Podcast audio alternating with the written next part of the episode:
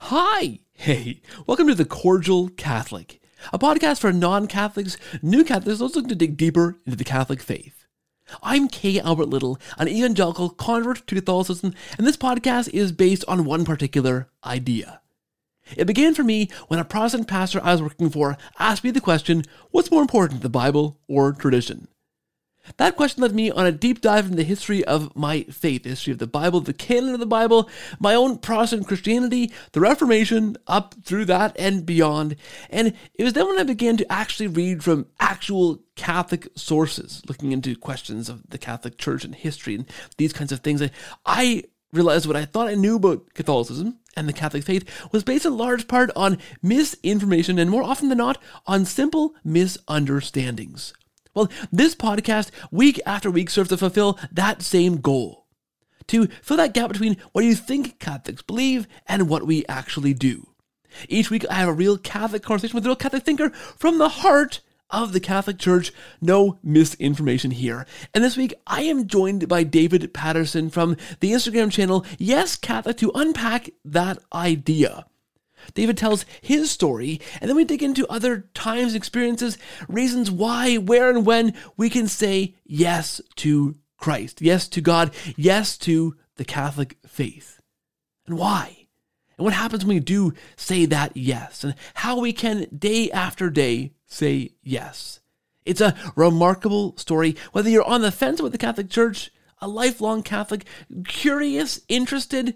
This is a, an incredible conversation for you to hear the power of God working in the Catholic Church and those who are willing to say yes to Catholicism. It's an amazing story, guys. I think you'll love it. I loved having it. Hopefully, you love it too. This conversation and others are brought to you by our patrons at patreon.com slash cordial Catholic and our one-time donors at paypal.me slash cordial Catholic. If you like what the work we're doing here, if you feel called to support this ministry, head over to those links that are in the show notes and see how you can help to support this thing week after week. And thank you. And now, without any further ado, my conversation with David Patterson from Yes Catholic on, well, saying yes to being Catholic. It's an incredible conversation. Please listen and enjoy.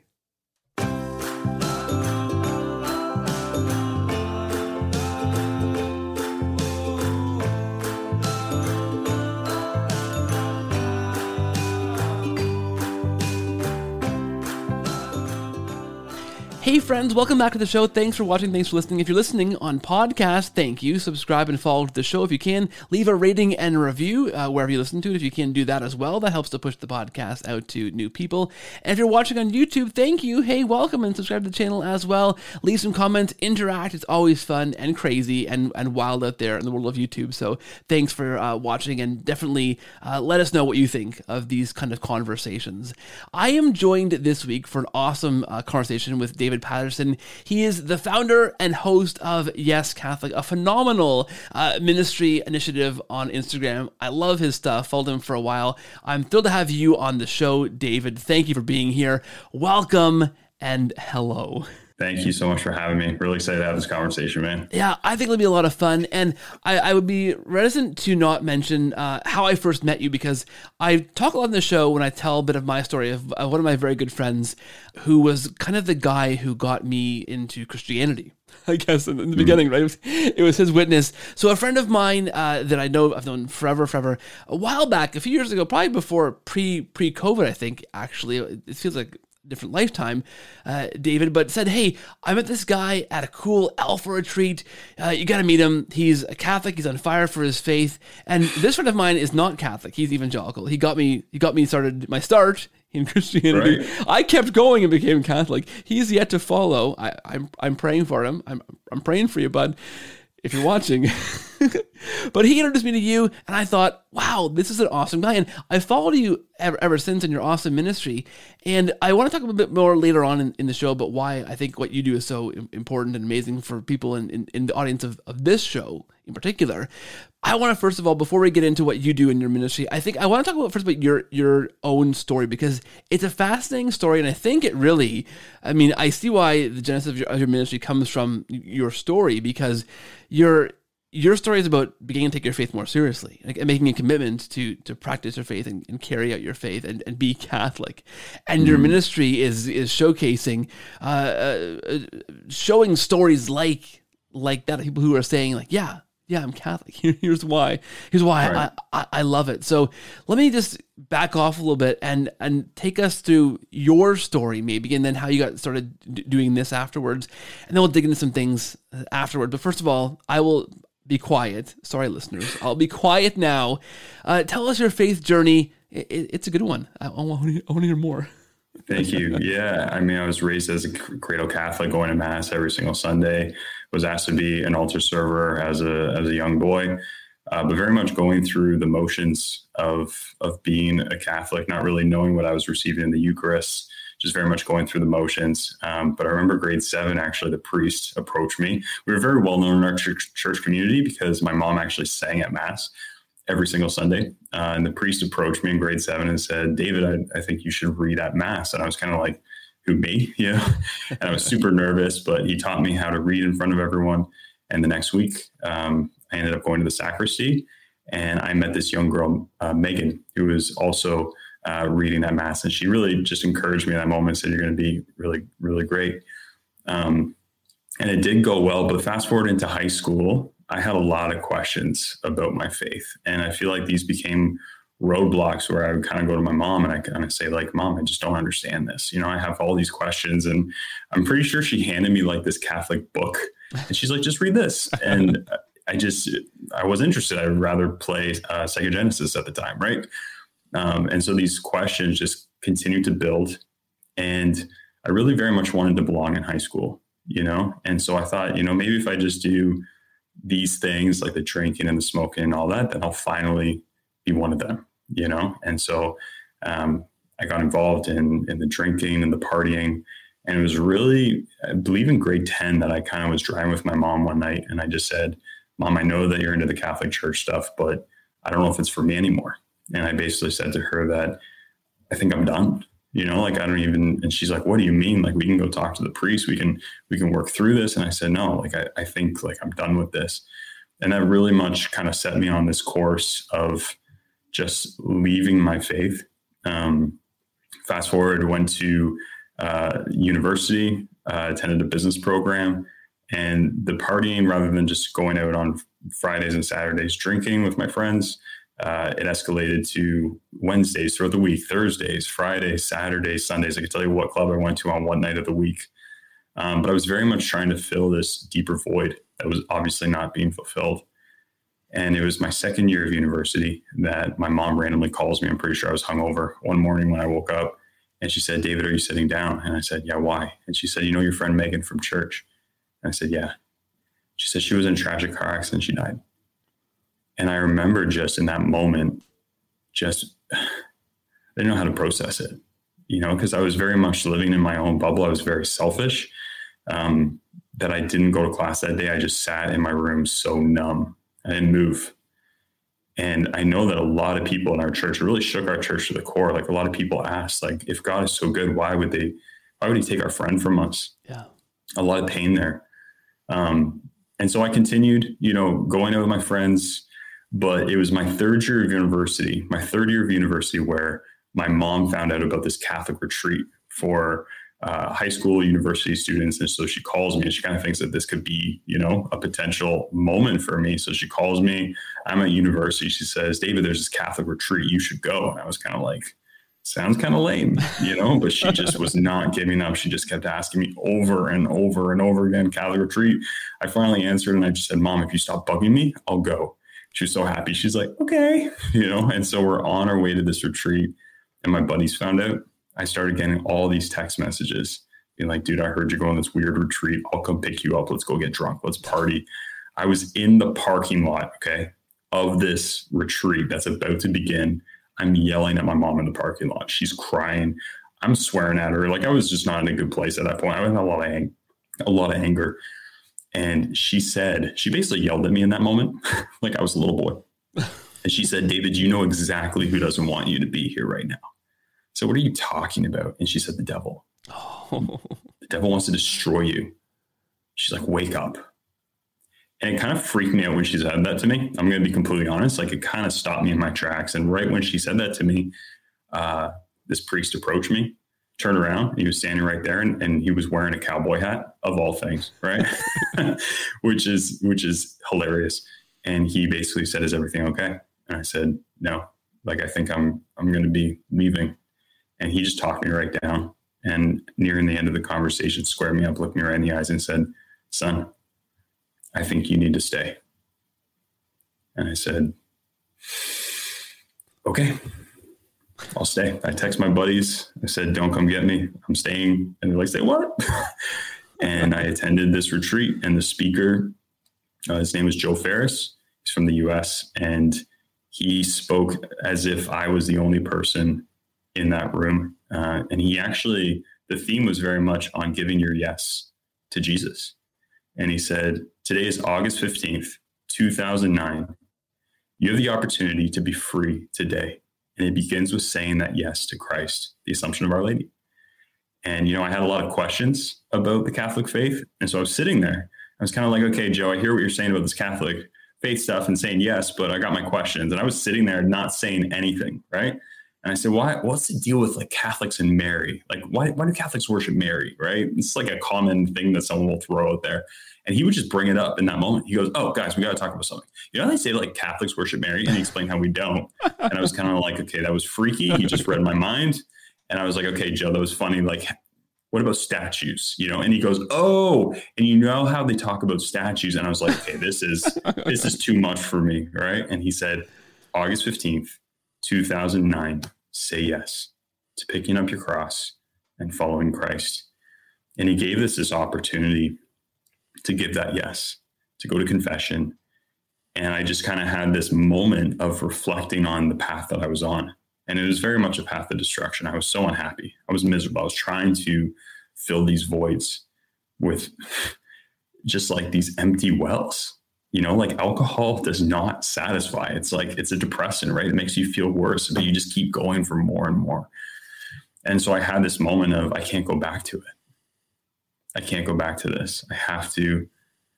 I, I want I want to change. And I gave that yes, and I prayed with all my heart, and I ran to confession. And man, I sat down. And I said to the, the priest, I said, Father, we're going to be here a long time for confession. I feel bad for him. He was a he was a baby priest. He was newly ordained to the priesthood. His ordination was in May, and his retreat is in August, and he gets me. God bless, right? but as I unloaded all those years of of sins and baggage, the weight that was just lifted off of me, man, I can't even describe.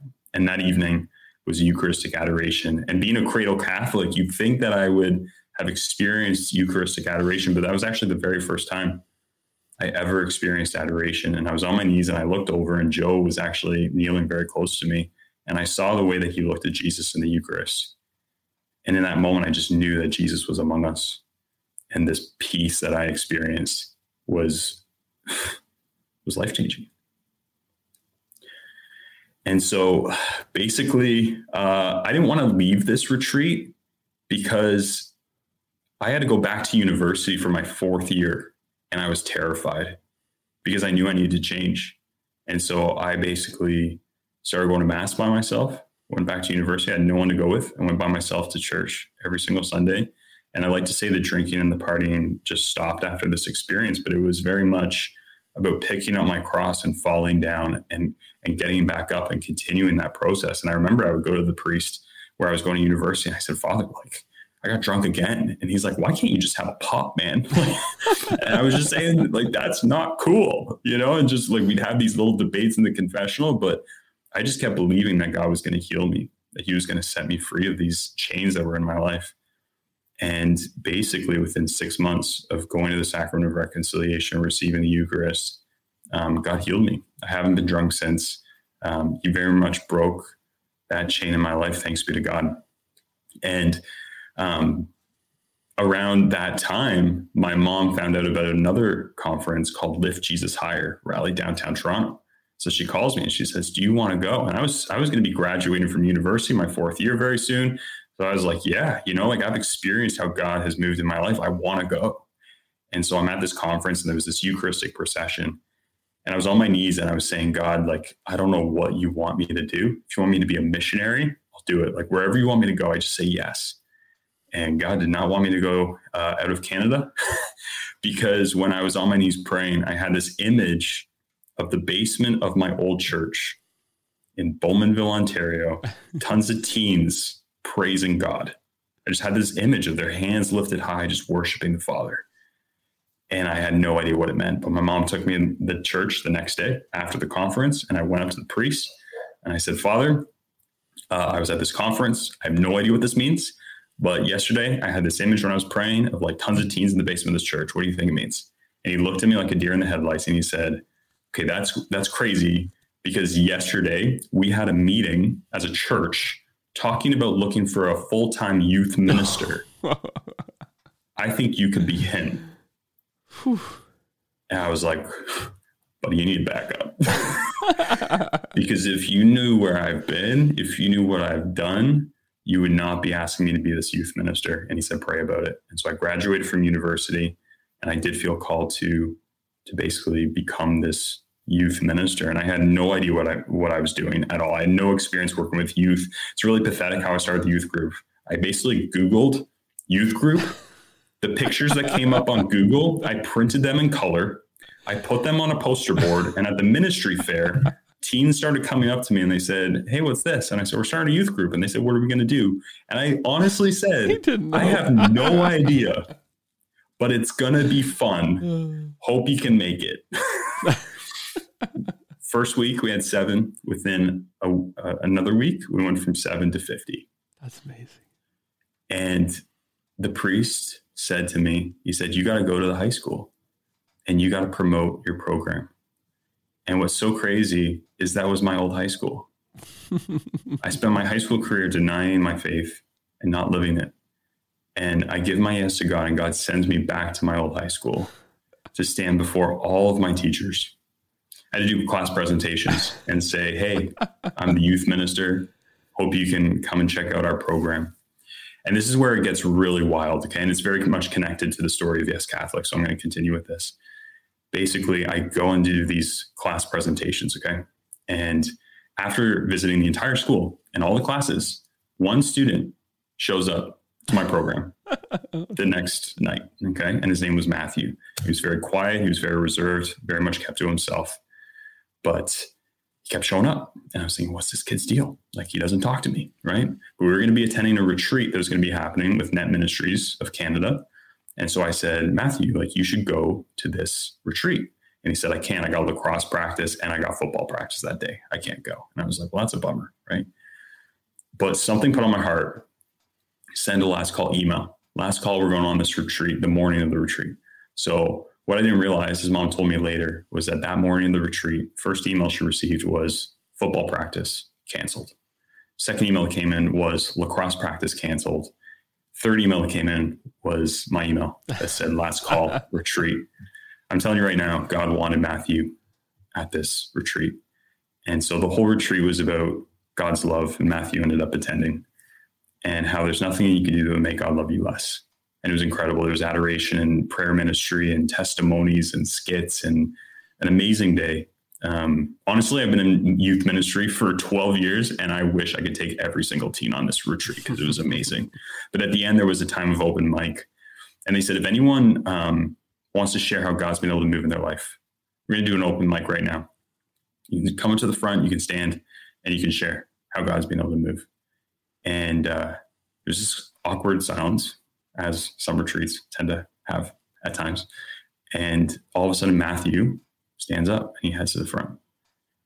And I was thinking, like, he barely talked to me at the programs, and he's going to now speak in front of like 50 people. But he took the microphone and he was shaking. And he said, I've never really spoken about this. But when I was 10 years old, my sister was in a tragic car accident and she died. And I was sitting there and I had this moment of, oh my goodness, Megan. Wow. My friend. It was his sister. So Matthew is now on retreat with me. And when I had that realization of what God was doing, I could not hold back the tears. Like they were just tears were just pouring. And uh, he said, I locked myself in my room playing video games when my sister died, just trying to numb the pain because I thought that God like abandoned our family, that we were alone. But because of this retreat, I know that God was with me. And he said, I just want to thank you so much because I feel like my heart is beating again for the first time after all these years. Matthew like totally broke out of his shell. He became one of my best leaders in the youth group. The way he interacted with the the grade six, seven, eights was just incredible. I still keep in contact with him today. He's an incredible man. Had him on the show as well to share his story. And his dad that year messaged me and said, I just want to thank you so much because um, we finally have our son back after all these years. And his dad ended up going on this business trip and he he went to Mexico and ended up purchasing me this image of Our Lady of Guadalupe. He said, I just felt called to give this to you. Fast forward, this is where Yes Catholics coming in and how it, it kind of came to be. Fast forward 2019, okay? I'm on a retreat and this teen walks in who was just angry. He was in my small group, didn't want to be there. And something just put on my heart to talk to him. Basically, like at the end of all the activities, uh, let's just have a man to man talk. And something told me, share the story of Matthew and Megan, right? I sat him down I said, listen, I don't know what's going on with you. Just feel called to share the story. And after sharing the exact same story I shared with you just now, I said, So, buddy, like, why are you so angry? And he said, I can't believe you just told me that story. And I said, Why? And he said, Because when I was 10 years old, my sister died. and I'm so angry at God. And I just had this moment of like, wow, you know, like that, that was once again God moving. And the next day was a time of confession. He calls me over and says, Hey, can you please pray for me right now that I will go to confession and make my peace with God? And I just prayed for him and he went to confession and he walked out healed. And he said, I'm never going to forget this moment. Thank you. And I was just so overwhelmed by the power of story. You know, like I didn't, I didn't give a Bible study, I didn't give a catechism lesson, which I think is very important, but I simply shared another story of someone encountering God. And so two weeks later, this is where Yes Catholic is coming in. I was on my way to work and I was saying my usual yes to God as I'm on my way to work at the high school and Yes Catholic hit me. And then a week later was actually on the feast day of Our Lady Guadalupe, which I didn't even realize December 12th. I actually pulled my car over so I could voice record real people, real stories, all grace. And that's where Yes Catholic really came to be. David, those are, that's crazy. those are crazy stories. That's amazing. I'm I'm glad that listeners who are listening can't see me beginning to cry as you are telling these emotional stories. YouTube guys, I'm sorry. It's but it's amazing. Like that's gosh, the way that those things work out and, and intertwine. And I mean, wow. That's amazing. And I love your mom also, I gotta say. She seems amazing. She's like my biggest fan. If you actually pay attention to the comments on Instagram Live, you'll see her like commenting. That's fantastic. It's like, hi, mom. That's, that's amazing. Yeah. I love that. I mean, gosh, there's so much to unpack in there, just in, in your own story. But the way that, and we get these glimpses sometimes, right? You know this glimpses sometimes of, of, of how our, our lives are unfolding when we say yes right? When we follow that that path that God is laying before us, when we cooperate with with His grace, right?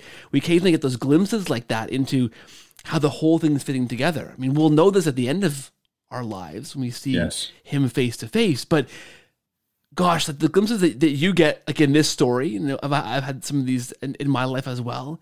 It's amazing to see how those things line up. Like there you are with the brother of that girl who is so impactful at the beginning of your story there, right? That, that that's you can't orchestrate that. that's like that's right. the plot of a very good very good movie, right? You can't you can't plan that. That's amazing. right. Yeah, and it's it's so amazing how even, you know, I've had the opportunity, thanks be to God, to share my story for years, but it's amazing how our stories have so many layers. Yeah. And even how we don't even realize the significance of God moving. I'll give you one example the cowboy hat with the priest showing up. My grandfather actually wore a cowboy hat all the time. He was really into country music. He played the fiddle, and he was an image of fatherhood to me. And so what's so crazy is I think it was just a year ago where I was on a podcast and I think it was Rachel from um, Good to Grow. She just said, "What's the deal with the cowboy hat?"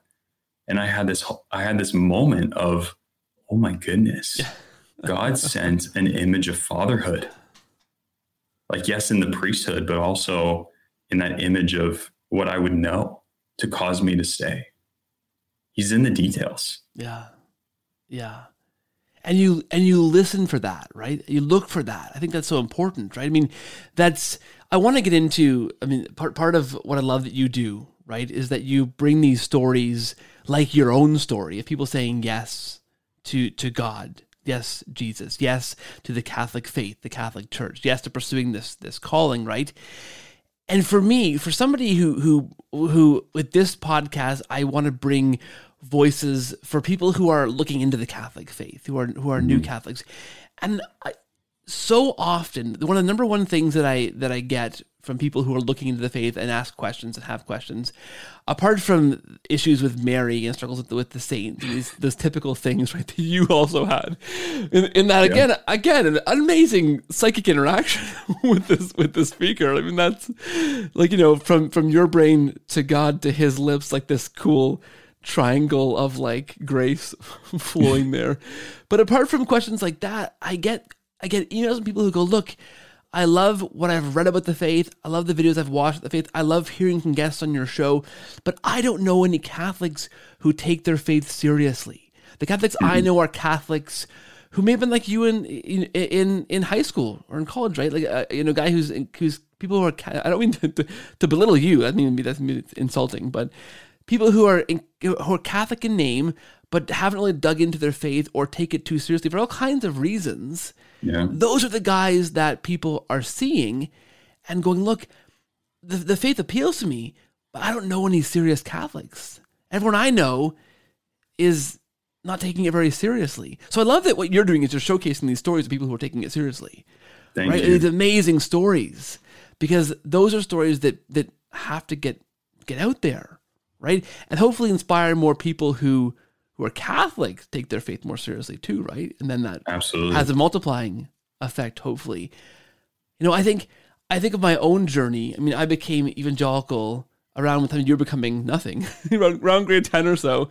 I became evangelical Christian out of a kind of a nominal background. And I was I was big in the punk scene back then, right? In, mm. in, in Newmarket, Ontario another big another big you know bustling metropolis.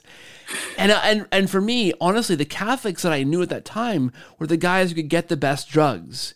They'd come in their uniforms after school from catholic high school come to the punk shows on a friday night in their uniforms just right from school. And they had the best drugs. They were the guys who were out back smoking i had smuggled beer into the into the into the uh the lions club or whatever out back. And they were having a cigarette and a beer out back behind the club well, you know in between sets and that for me was at that point the example of the Catholics that I knew. So when I was digging deeper into my faith in university and and kind of doing more studying and taking it seriously, reading scriptures and being part of all kinds of different groups and and and a vibrant student church, what I knew about about Catholics was this these Catholics, right? These guys who never took it seriously. And then I met more Catholics at, at my evangelical church who were ex Catholics, right? Yeah, I was mm-hmm. Catholic, but I didn't know Jesus. I didn't learn anything. So I became, you know, non denominational evangelical Christian. And that's, that's who I am now. And I, and now I know Jesus. And now I, and that, that was, you know, and the more I actually dug into those kind of stories and began to look into the church and read Catholic things and began to actually meet some Catholics who took this seriously, I realized, wait a minute, a lot of this is misconceptions. A lot of the, a lot of these people that I met didn't actually know their faith back then either, right? They left the Catholic Church. Maybe they were raised Catholic, they left that, but didn't really know what they were doing as a Catholic. Didn't really know their faith, and what they're leaving isn't really, isn't really the faith. But uh, but you know stories like like yours and stuff on, that, that you do are showcasing people that maybe went went through that, but now are taking the faith seriously and digging into it right? Mm-hmm. So I, I, wonder, like, I mean, I, I guess my my long winded way into that question, into this question, would be, like, what makes that that that difference? Like, is there something that takes somebody from a place of nominal Catholicism, you know, going through the motions, going to mass, receiving the sacraments once in a while, to to taking that faith more seriously? Is there is there a common denominator that you see that, in these stories that you, that you tell? Mm, that's a good question. I mean, the first thing that comes to mind is Revelation three twenty, where Jesus says, "Behold, I stand at the door and knock." Yeah, that's good. And the desire of Jesus to be in relationship uh, with that person.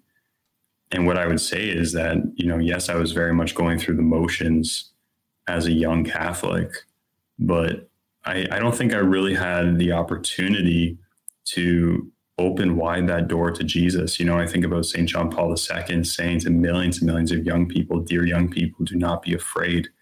Open wide the doors to Christ. You know, and I think that when we truly decide to give that yes, you know, and, and it's not this one time yes, but it's actually mirroring Our Lady's fiat let it be. Let it be done unto me according to thy word, right? Giving the Lord permission to move, not my will, but thy will be done, right? And I think that if you listen to people who are truly striving to live this out, and again, we're not perfect. Like I'm not gonna, I'm gonna be completely honest and say I'm still a mess, but I know whose mess I am, right? Like I went to confession like last good. week. That's good. I'm still journeying with the Lord, but He constantly is is saying to me, you know, like I'm like, I can't do this. I'm still a mess, you know. And he says, but I can, you know. And you so, you get up and you keep walking. And I think that when you open wide that door to Christ and you say yes and you give Jesus permission, you encounter His love in a in a way that you have not before.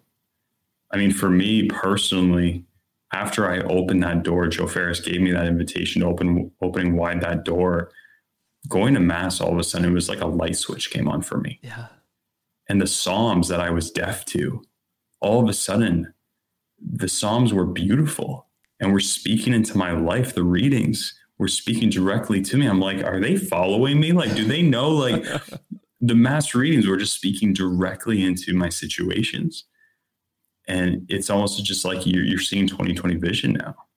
But i think it's through that that yes yes, yeah. that giving of permission. And that's scary. So I mean, for the person too who's who's listening to this, like I mean, your story is uh, is undeniably crazy. It's, it's an awesome story, right? Thank so somebody, so somebody, somebody from the outside who is looking at the Catholic faith, going, "Are there serious Catholics? you know, can I trust God to to abandon myself and jump into this weird Catholic Church thing with the hangups I have with the, with not being so sure that this is maybe the right the right move. You know, stories like yours say, yeah, you know what, you can. You can say yes to Christ and look, there's a place for you here. I, I think I think that's a good a great comfort for people, right? To know that you don't have to have it all figured out to you know, to, to follow Christ in any sense, whether you're you know, a, a cradle Catholic, a new Catholic, or somebody who who is just trying to follow Christ where he leads, and you find yourself listening to a, a, a podcast like this, going, I, I think I might be becoming Catholic, but I'm but I'm terrified. These stories, these stories, just demonstrate that God can be trusted, even if you're not sure, and and not perfect, right? This is the cordial Catholic. I am. It's an aspirational title. I always say. You ask. You ask my wife, David. I'm not the cordial Catholic. I am on a, on a good day. On a good day, I'm working with my therapist to improve to improve how I treat others. I'm right. not. I'm not there yet, right? Yeah. But but but God is faithful in our lives mm. if we if we say yes, right? No matter where we are on these on these these terrifying journeys. Absolutely. Yeah, and I and I think it's important to point out as well is that um, I went through my own journey. I mean, for the sake of time, I, I didn't really get into it, but I also was in my own journey of, you know, I also met other people on campus. When I went back to my fourth year, I was looking for a community, and there was a non-denominational group on campus where I was attending a Bible study, and they really helped me grow in my faith. And so I was put on this journey of, Lord, where do you want me to go? I was trying to constantly seek his will, but the thing that I kept going back to is either Jesus Christ is present in the Eucharist or he's not. Yeah, yes, And I could not ignore the fact that I truly encountered Him, body, blood, soul, and divinity in the Eucharist. And it's it's like that scene of of Peter where Jesus turns to him and says, Are you going to leave too? And and Peter says those words of Lord, where would we go? Yeah. You have the words of eternal life. Yeah. I we're both Canadians, so I can tell this story, and, you'll get it, whether listeners to the show get it or not, David. I, I don't know, but I had a listener. I mean, last night. This is, of course, God's providence, right? Uh, kind of a joke at this point. It's it's so it's so funny how these things work out. Last night, a listener emailed me asking me, you know, questions, and and and one of the questions that they asked was, "Look, I feel like I'm on the doorstep of becoming Catholic, but I'm not sure how I know." when I can make the leap, essentially when I can say yes to becoming Catholic. That's pretty funny. And I said to her, I, I said, look, for me, for me, the point was one night, uh, cooling a pot of soup in the snow, which of course, when you're in Canada, you have some, you had some snow up here. And I had a, I was making some soup and I had to, I had a hot pot of boiled vegetables I had to blend. I wanted to cool it down first before putting it into the blender. And so I'm standing out my back deck in my slippers and my you know and my and my and my my jogging pants or something, my track pants, uh, cooling a pot of, of soup in a snowbank out behind our house. And I was reflecting on the journey I'd been on at that point. I, you know, I'd I'd read a bunch of books, probably a couple dozen books at that point. I'd I'd binged hours of the journey home on YouTube uh, which is an awesome show of, of conversion stories. Yeah. I had I had watched the RCIA course from Our Lady of Good Counsel in Plymouth, Michigan. Father Riccardo, who I've met and and and thanked him for taking his course. He kind of went, "What do you mean you're from Canada? How did you take my course?" And I said, "It's all online." He said, "Oh, I didn't even know." So you know, two years worth of the videos, I, I watched all this stuff, and I was. I was at the point myself, you know, the, the, the pot of soup cooled in the snowbank there, thinking, do I know enough to become Catholic or, or should I, or do I not? And like you say, the words of, of St. Peter echoed in my head. You know, where else, mm. where else can I go? Wow. Right. And I thought, yeah, you know what? And that was for me the turning point. I said, you know what? Did you feel I, the Lord's, did you feel the Lord's presence in that moment? In the, he was in the snowbank, I think. no, I did, you know, I did. It was a powerful, it was a powerful moment for me in that mm. conversion experience, right? And mm. and I've had lots of those experiences before then and, and since where it's just it's it's palpable, right? Yes. But but again, I mean, what is the irony? The the the beautiful grace of God that just last night I had this email and you mentioned this this this same verse for you and and how that is you know that that's a pivotal question, and for me it was too. It was I I knew I knew so much on my journey about the Catholic faith I, I, that, again, like, you know, Christ in the Eucharist, I was convinced of that at this point, And I realized, you know, I can't go anywhere else. I yes. I don't necessarily have all the answers. I don't have everything figured out. I didn't have Mary figured out at that point. I didn't have mm-hmm. purgatory figured out or the, or the, or the saints figured out. I didn't have it all figured out, but I knew I knew too much to go back. I right. knew that there was only one place I could go, and that was forward. Yeah. Right. So I ended up calling up the, lo- the the closest Catholic parish and signed up for a RCIA course. Uh, ended up being a really hilarious parish, very sleepy and old. And they used to wheel at the VHS, the, the, wheel at the TV and put in the VHS tape. This is 20 on the rolling cart. Yeah, on the rolling cart. This is 2014. So I mean, the VHS had been long at that point, long, long past its prime. But right. here we go. And uh, and telling my wife was a also a journey uh, because I, I hadn't really kept her abreast of my my thinking up to that point. Um, mm. But well, we worked it out, and we we have a wonderful Catholic marriage now. Praise God, David. But you know, it's it's those those inflection points, right? those those moments of grace, those moments of, of God reaching down, right, and and and and that that palpable presence where we where we say yes, or I don't know, turn away or or, or ignore that, but. I think that that can't be ignored for too long at our mm-hmm. own peril. I mean, like you say, God's knocking, and he and he and he keeps knocking, right? And I think it's if anything, yeah, yeah, if anything, you and I know is that he is going to keep knocking. He, he wants that. He wants that for us. He wants that closeness, and it's just us, right? It's it's us with our hand on the door, keeping it closed. It's not it's not God. He's mm. there. As soon as that door opens an inch, right? That that love floods in, right? Mm-hmm. Right. And how do you how do you truly get closer than that moment of receiving the Eucharist, where it's yeah. the blood of the King flowing through your veins. You know, like it's Yeah. It truly is incredible. And I think I think even that moment of Catholics, when you receive Jesus in the Eucharist, to take that moment and recognize what's happening right now. Yeah. That sanctifying grace that is being poured out is powerful. Yeah. Yeah.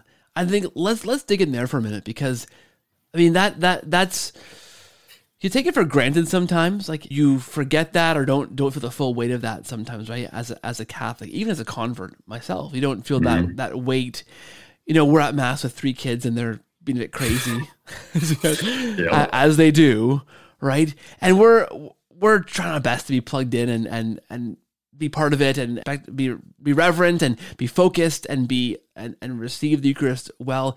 But you don't always, you know, it, things get in the way. Definitely. But but to sit back and and feel the full weight of that is enormous. I mean, I can.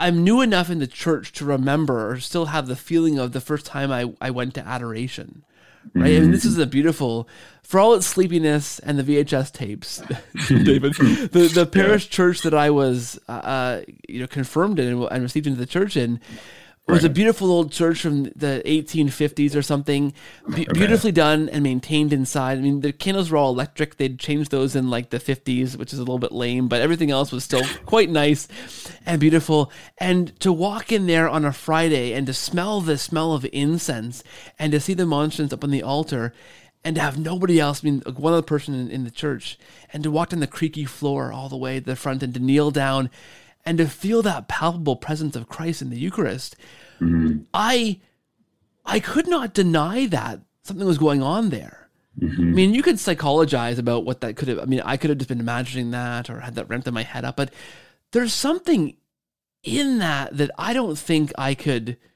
muster for myself or describe. You know, even in, even as I try to try to now, there's some mm-hmm. there, there's something powerful in that, and and that is the that is the the the the reply where where else can I go?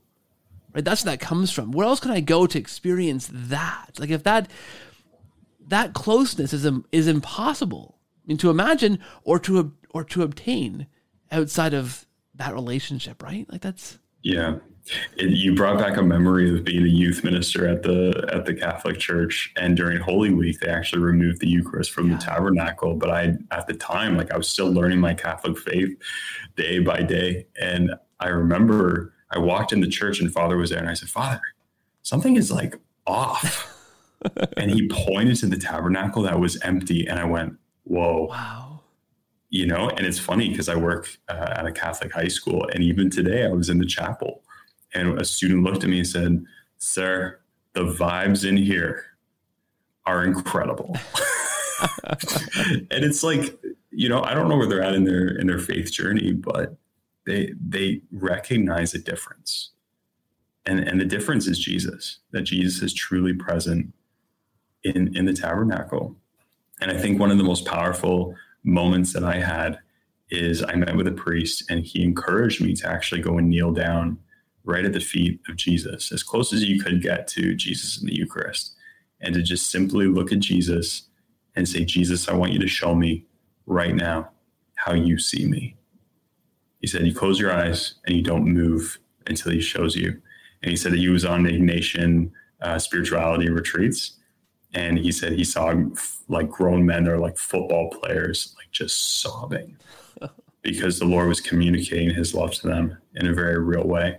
And I gotta, I gotta say that that moment. I mean, I was intrigued after I had that meeting with Father that I went directly to adoration. I was like, "All right, Jesus, you and me," and I just asked that question, and and he basically communicated that I was a son, that I was beloved, you know. And yeah, I was to stumble and fall, but he was a, he's a good father who wants to pick his children up when they fall and encourage them on the journey. That's amazing. That's that's awesome. And you mentioned too before in your journey reconciliation, confession, right? The the, yeah. the power of that. That again is one of those remarkable ways that you know that Christ shows us He loves us and yes. and shows us mercy. I mean, I don't know what I expected that to be like before I became Catholic, but it's Mm-hmm. surpassed my expectation. I mean, I know, well, I, I should say, I knew I was terrified of it. I was terrified to have to go for the first time at least and confess my sins to a person. Like that was, that was that was crazy, right? I thought I, I can't, I can't do that. Like those Yes. are. I, I one thing to pray in my bedroom by myself with Jesus and say I'm sorry for this, this, this, and the other thing here, but to go and tell a person that was like, no, I can't, I can't, I can't do that. But once I got over that hang up, right? Once I began to understand that, yeah, it's a person, he is he is person in Christ. Like he is he is standing in in a very real sense for mm-hmm. Jesus there.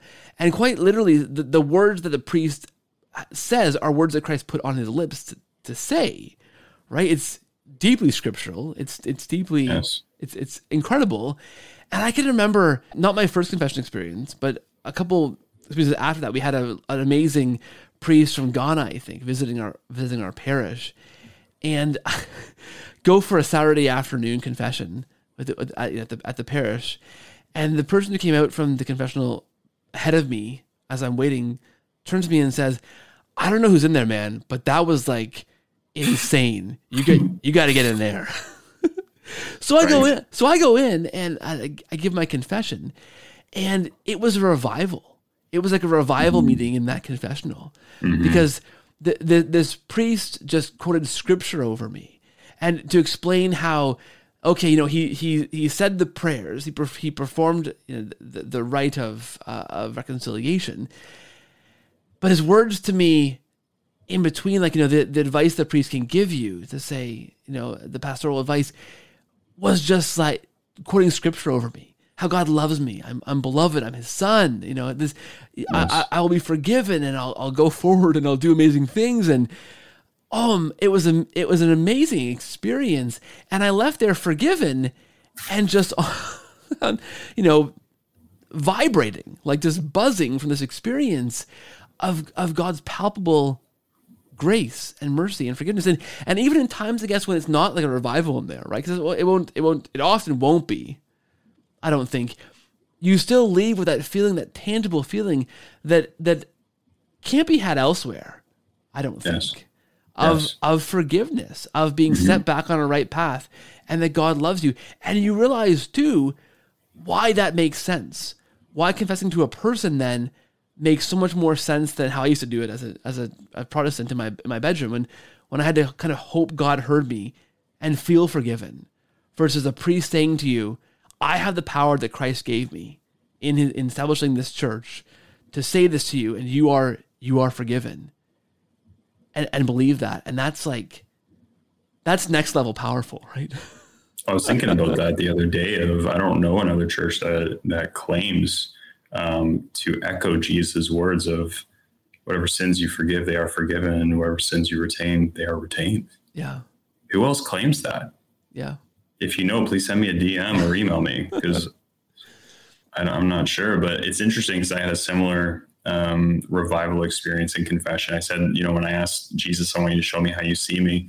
I had this image of my my little boy running and stumbling, right? And in that moment, I just wanted to run to him and pick him up and just say, you know, I love you. It's okay. And what was so incredible is I was in confession and I had a priest from Africa who was just a, such an incredible, faithful man of God. And he looked me right in the eyes and he said, Brother, when a child is learning to walk and they fall, as a parent, you scold them, but you say, No, get up, try again. He said, and as they get up and try again, they're no longer wobbling along, but they're they're then walking and then they're running. And he said, so too in our spiritual life. He said, you get up, you keep walking, and trust that Jesus is with you. And like he didn't know any of that. That image for me that God has communicated to me. It's just amazing how the Holy Spirit moves. Yeah. It truly is incredible. That's that's amazing. So somebody who is who is skeptical of this whole thing, you know, who's who's unsure, who's who's frightened, or or me this way, who's hurt by say faith, who's like, mm-hmm. you know what, David, I, I hear you guys telling these stories, but I'm suffering. I've I've suffered. I've suffered at the hands of the church in some cases, right? And as heartbreaking as that is, that that's not uncommon, right? Even as a convert, I have my own scandalous stories of how the church wounded our family, and we're mm. pretty new Catholics. So it's disappointing. It it sucks, but it's out there, right? People who are wounded by the church, who are wounded by faith in general, who are wounded by who are wounded by Christianity writ large, but even wounded by the, the, the Catholic Church in in mm-hmm. particular, who are maybe nervous to say yes to, to digging deeper, who have these roadblocks, who might say, you know what, I, I I don't think that there is a reason to say yes because all I see is suffering, or I said yes before in the past and I've I've been hurt, I've been wounded. I, I you know I can't do it again. You've heard a lot of stories. You have a remarkable story. Somebody who is suffering, who has suffered. What I mean, this is this is a big ask for me to ask you, put you on the spot to ask this, but what do you say to a person who's in that place to encourage them to give it uh, another chance, to give it a chance to begin with, to, to really give it a good go, despite the hurt and pain and, and woundedness and brokenness? What would you say to a person like that? That's a beautiful question, but I think it's the question of suffering that I'm still trying to wrap my head around personally. I have no idea. Yes, that's a good answer. Uh, it's not that I have no idea. I mean, I have some thoughts, but it's it's a big ask, right? It is. Um, because people's pain is real. Yeah. But I think about um, the Chronicles of Narnia with C.S. Lewis, and I believe it's in The Magician's Nephew, where the little boy cries out to Aslan, and in his pain, he just in desperation cries out to Aslan and says, "Why can't you just make my mother better?" There's a lot of pain there, Yeah. right? And in that moment, C.S. Lewis explains that at this point, he was looking at Aslan's paws, but in that moment of desperation, he actually looked up, and Aslan is significant of Christ, is symbolic of Christ, right? He looked up, and in Aslan's eyes, he saw these bright tears, where for a moment he almost thought that Aslan was actually more sorry for his mother's suffering than he was. And this idea that Jesus is with us in our pain, he's with us in our suffering. And I think that act of surrender, even in the midst of those crosses and those pains that we have endured, I always hold on to the fact that God always has the last say with all things. Because in Revelation, we have that promise where he says, Behold, I am making all things new. I've gone through pain with the church myself. I'm not going to get into it tonight. but um, I truly believe that God is in control. And um, I think all that God asks is that we try. That's a good answer. That's good. That's a good word. Okay, maybe one one or two more things. And one of these things is okay, so if you had to pitch saying yes to Catholicism to somebody who is who is Christian, who is digging deep in their faith, who is not yet Catholic and kind of looking at the faith from from the outside. I mean, the Eucharist is a good place to start, I think, for Adoration, sure. I would highly recommend. Is that where you'd start for somebody who's who's looking I- I to? Because we can suggest books all day long, right? You could. And and Yeah. books are good. And I read my way into the church in large in large part. But there's a place for the heart, though, right? There's a place for that that movement of the spirit. So adoration is where you'd start. Well, and and that's what I actually offer at our at our high school on a monthly basis. Is I will don't judge me for this, but during the lunch hour, I will actually stand out in the hall and I will hand students little little stones, uh, and I basically will will hand them that stone and I'll say, uh, "You got burdens, you got stuff going on," and every single person is like, uh, "Yeah." Once the very first student that I ever passed the rock to, the girl said, Sir, could I have a boulder? Because that would be the equivalent of what I've got going on right now. And I basically have a little uh, basket that's positioned right at the feet of Jesus. And I basically say, as Catholics, we believe that Jesus is truly present, body, blood, soul, and divinity in the Eucharist. And uh, as alive as I am in front of you right now, I believe that Jesus is in that chapel. And this is an opportunity for you to go and kneel and lay your burdens at his feet. And once you say, Jesus, I can't carry this anymore, I'm giving it to you, and you lay that rock down as a way of surrendering it to him, I invite you to look at Jesus in the Eucharist and just simply say these words Jesus, I want you to show me right now how much you love me. And I actually tell them if you get distracted, picture yourself in front of this door that you're opening that door. And you say, Jesus, I want you to come into my life.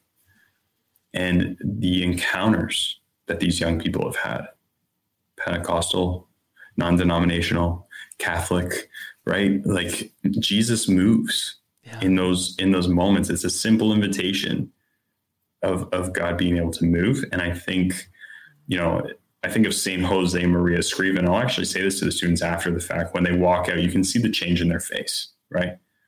They they had an opportunity to literally kneel like Mary, to sit at the Lord's feet and listen to him speak, right? You can see the change in their face. And, and in that moment, I'll tell them, St. Jose Maria Escriva says that remember that when you approach the tabernacle, when you approach Jesus in the Eucharist, basically, that he's been waiting 21 centuries for you. wow. Right? That moment with God. And so um, for me personally, it's the Eucharist that I cling to because I truly, with all of my being, believe that he has not left us. I mean, Matthew 28, he, he has given us that promise Behold, I am with you always until the end of the age. He has not left us. He is present in every single tabernacle across the entire world, universal Catholic Church. And I can't think of a better place to to go. Where else would we go? Yeah. Amen. That's amazing. You know, I think of how, how things, I mean, this conversation is, is a lot about how these stories intertwine and how God God orchestrates these things and it's beautiful and I, and I love it and I think again of the guy who introduced me to you and his impact in my life. I mean, here I was a not, you know, nominally whatever. We we weren't I guess we were Christian, but we weren't really practicing as a family. And when I began asking those kind of questions about life and the, in the universe, the meaning of things, and about grade 10 ish, he was a guy that I went to. And he mm. never, I'd known him since I was two. And I never, he, we never talked about faith or religion or Jesus or anything like that, the Bible. But this was a guy that I knew was busy on Sundays. You know, we, we couldn't hang out Sunday mornings, you know, Sunday until about two o'clock or so because he was busy.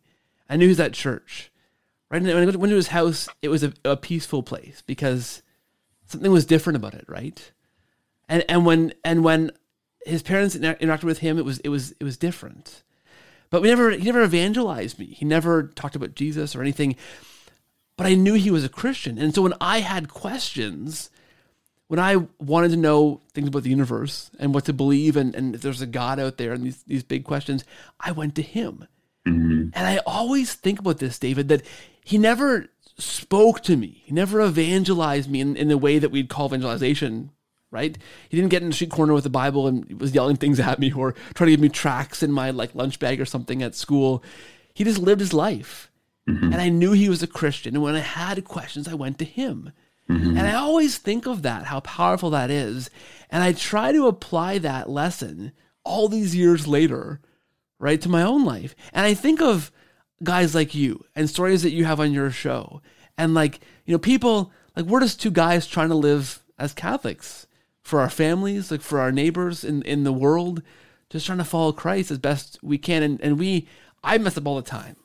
I'm, I'm, terrible. Welcome to the club. I'm a man. terrible Catholic most of the time, right? But I think, okay, but what do people see? Like, will there, am I living my life saying yes to Christ, saying yes to the Catholic faith enough that when somebody has a question, they know, oh, yeah, there's the Catholic guy. I'm going to ask him. You know, like who's God going to bring into my life that will see me and know by how I live that I that I'm a guy who could answer questions or could help them them find things or help them on their path, right? It's not about necessarily preaching from the street corner all the time, right? It's about living that that Catholic life, just saying yes every day.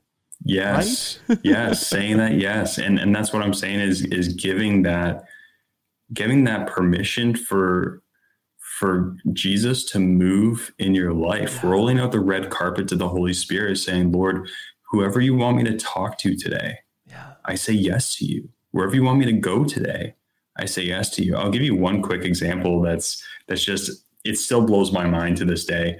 I was I gave my yes on my way to work, and that morning I ran into a teacher and I stopped them and I said, Do you know how long it took the Israelites to get to the promised land? And when I said it, I was thinking to myself, like, why are you bringing this up, you crazy person? what are you talking about? And the teacher goes, no. And I said, 40 years. And I said, you know how long it was supposed to take them? Right? Because it was supposed to be a 40 day journey, but it took them 40 years. She's like, well, then what took them so long? And I said, they were going in circles. They weren't listening to God. The teacher looked at me like a deer in the headlights. And she said, we need to go to your office right now. And I was like, okay. Like I was so confused. She sits me down and she said, today on my way to work was the first time I talked out loud to God in my car.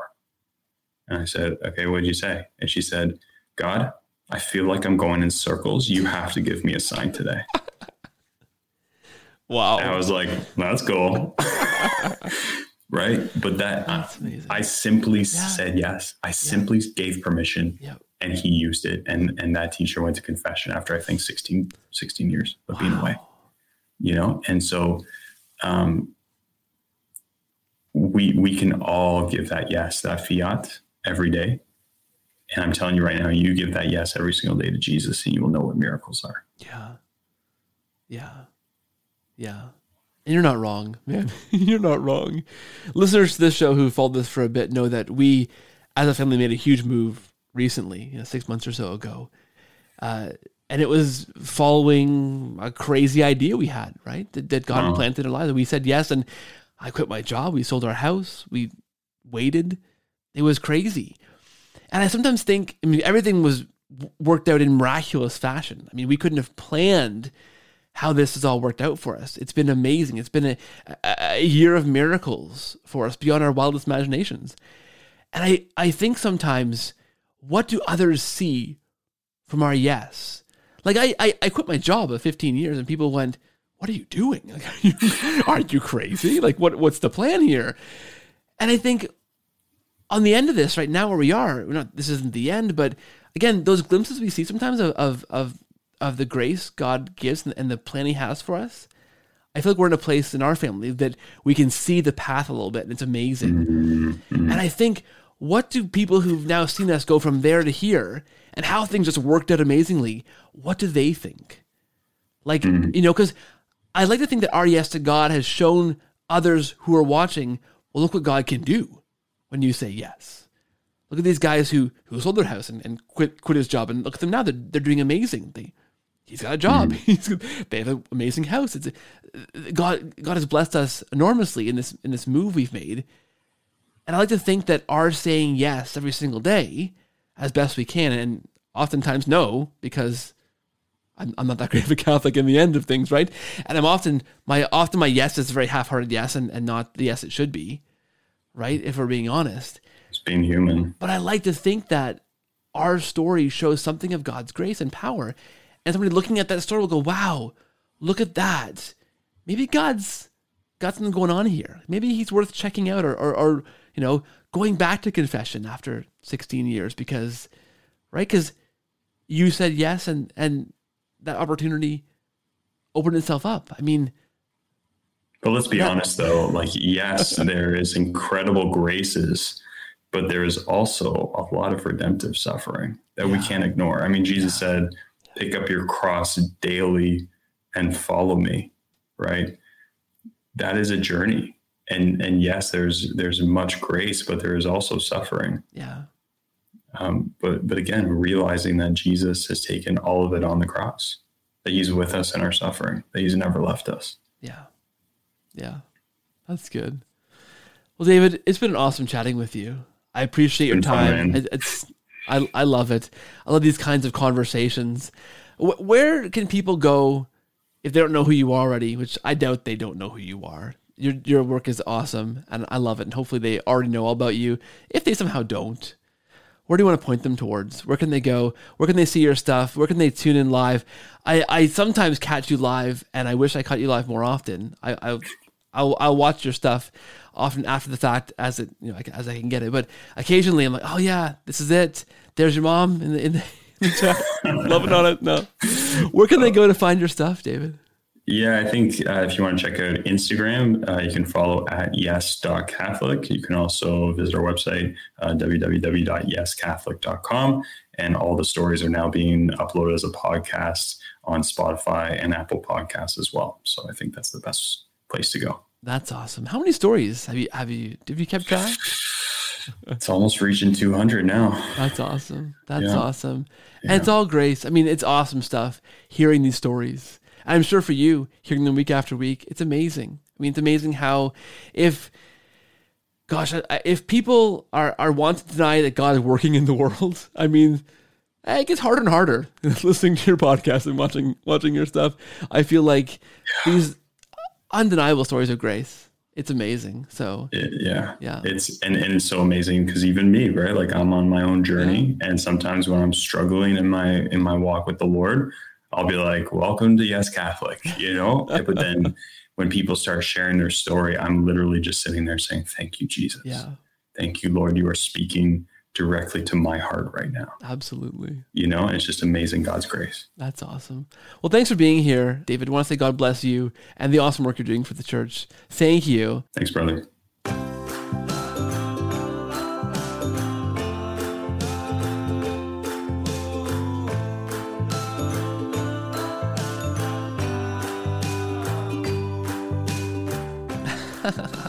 That was fantastic. Hopefully, you enjoyed that conversation.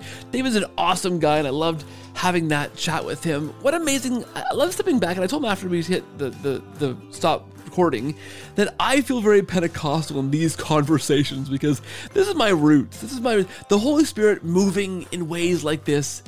Just amazing. I love these kind of miraculous Holy Spirit working stories. Hopefully, you enjoyed that too. Let me know. Cordialcatholic at gmail.com is our email address. You can reach out. I'll write back to you as soon as I possibly can. I read all those emails and write back to them as well as soon as I can.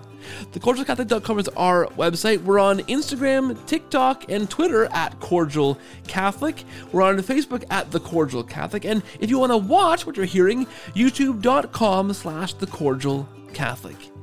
If you feel called to support this show financially, you can do that through PayPal or through Patreon.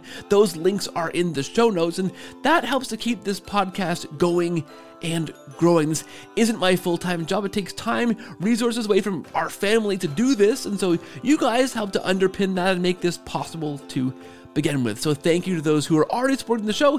Thanks those who are thinking about that and considering that and, and praying on that. Thank you as well please do leave a rating or review for the show wherever you find it. Those help to push the podcast out to new people. Spotify can leave a rating or a review on Apple Podcasts as well. And tell a friend, text them, email them, call them up, and tell them, hey, I got a podcast to listen to. Check check this out and send them a link their way. That'd be fantastic. I'm praying for you. Pray for me, please, friends. Talk to you again next week. God bless and take care.